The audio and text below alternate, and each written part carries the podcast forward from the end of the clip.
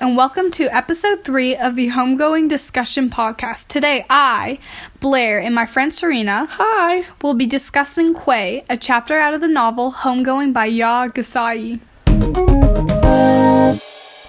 Quey is the son of Effia and James Collins. He was raised in the Cape Coast Castle, but then was educated in London. After London, he returned home to the Cape Coast Castle, but then was summoned to work in Effia's home village and worked in the trading business.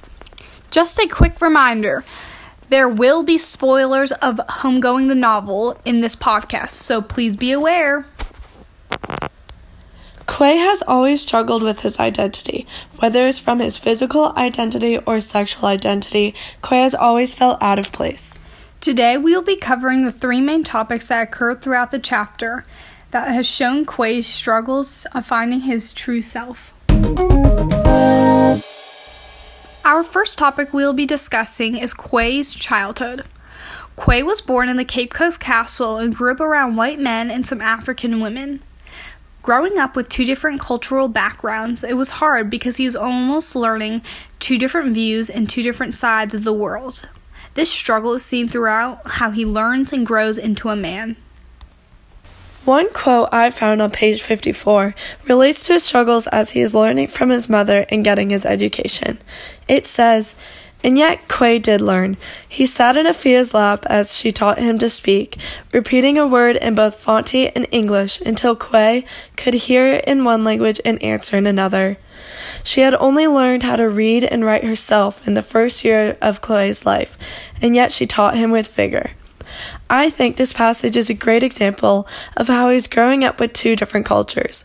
He is having to learn Fante and English, and this shows how he's constantly torn between these two lives.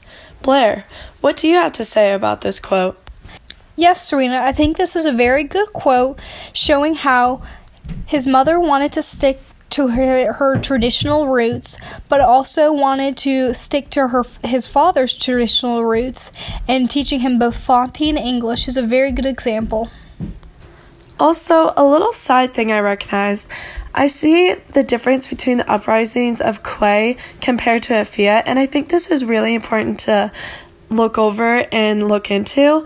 Um, Effia was never taught to read and write, and as soon as she learned herself, she was able to teach Quey right away, and you could see how Effia grew up around a not the most supportive mother, Baaba, and she was very abusive to Effia, and I think she learned from that, and you could see how big of a role a mother can play in one's life, and how Effia learned from her mother on good traits and a good way to be a supportive mother to Quey, and I think that's a really cool and impressive thing that Effia is doing for her son. The next topic we will be discussing is the relationship between Cudjo and Quey.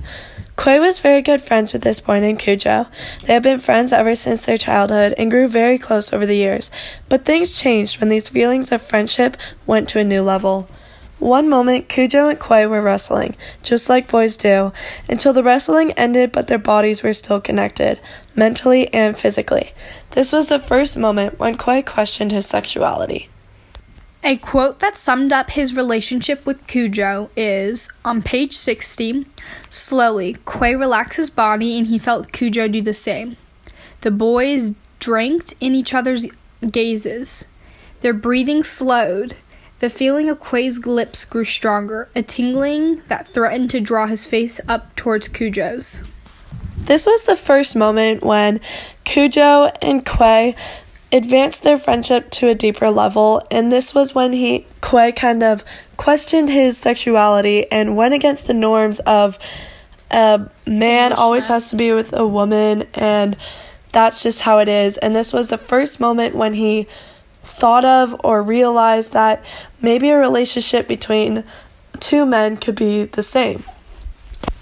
I agree very much. I think the idea of being gay or lesbian back then was never thought of. No one ever thought it could be real until Quey had this moment with Cudjo and he really just like questioned his sexuality altogether and he wondered maybe it can be real, maybe it's real for me, maybe it's a real life experience.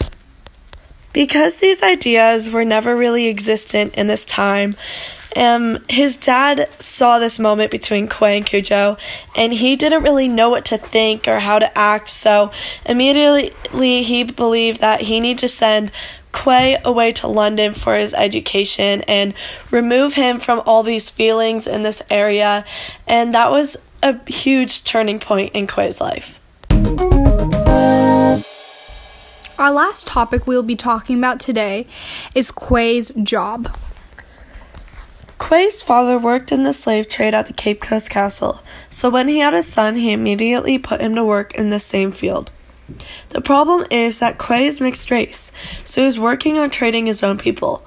This was always really hard for him, especially when he had to work the slave trade in his own mother's hometown. By working the slave trade, Quey went against his moral compass, but he knew by working there he would make his father very proud.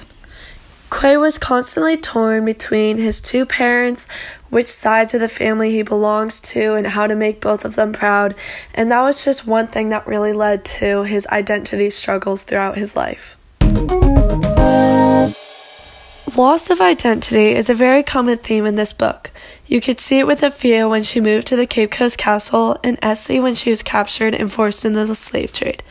You also can see it in the later chapters with the slaves and when they get out of the slave trade because they never feel like they're anything more than just a slave in this world. With Quey, it's a new kind of loss of identity because it wasn't really relating to being a slave, it was more feelings based and on a deeper level. He never went with the norm and he was always different in some sort of way, whether that was the color of his skin or his sexuality. Now that we have covered the three main points of the chapter of Quey, we encourage you to continue the discussion, and we hope to see your feedback and new ideas in the comment section below.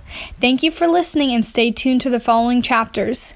XOXO, Serena and Blair.